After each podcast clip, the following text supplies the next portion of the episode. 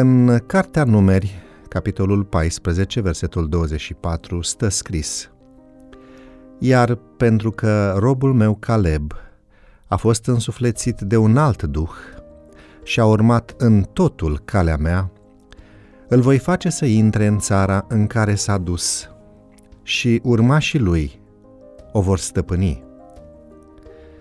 Exodul și intrarea în țara promisă s-ar fi putut petrece cu 40 de ani mai devreme dacă cele 12 iscoade care au explorat teritoriul Canaanului ar fi avut atitudinea lui Iosua și a lui Caleb. Întorși la Cades Barnea, au adus adunării roade din misiunea lor de recunoaștere, odată cu cele două rapoarte. Scriitoarea Ellen White face următoarea paralelă între Exod și peregrinarea bisericii în lumea noastră. Iată ce scria ea în Cartea Evangelizare la pagina 661.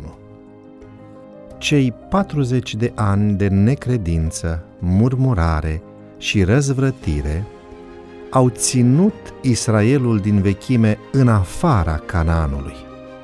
Aceleași păcate au amânat intrarea Israelului modern în Canaanul ceresc. Făgăduințele lui Dumnezeu nu au dat greș în niciuna dintre cele două situații. Ce fusese diferit la atitudinea lui Iosua și a lui Caleb? Cel din tâi contrast între ei și celelalte zece iscoade constă în credința primilor față de necredința celor din urmă. Necredința duce la uitarea minunilor pe care Dumnezeu le făcuse în favoarea lui Israel, precum și la o continuă nemulțumire față de Tatăl Ceresc, dând naștere pesimismului, disperării, încăpățânării, criticilor la adresa conducătorilor și idei nebunești de a se întoarce în Egipt.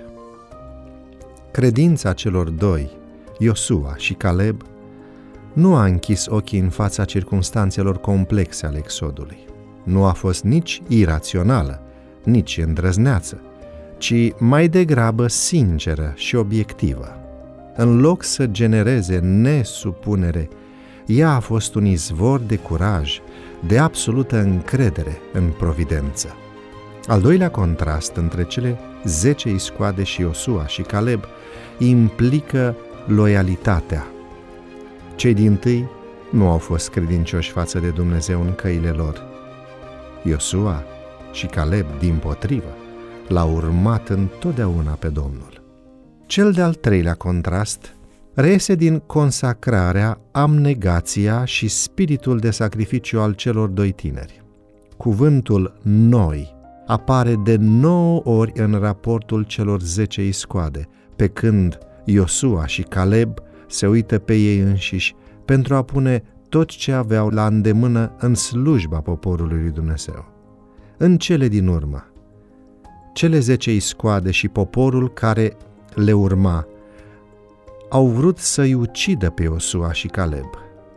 Violența criminală pe care au manifestat-o contrastează cu spiritul de solidaritate și de unitate manifestat de Iosua și Caleb în timpul celor 40 de ani.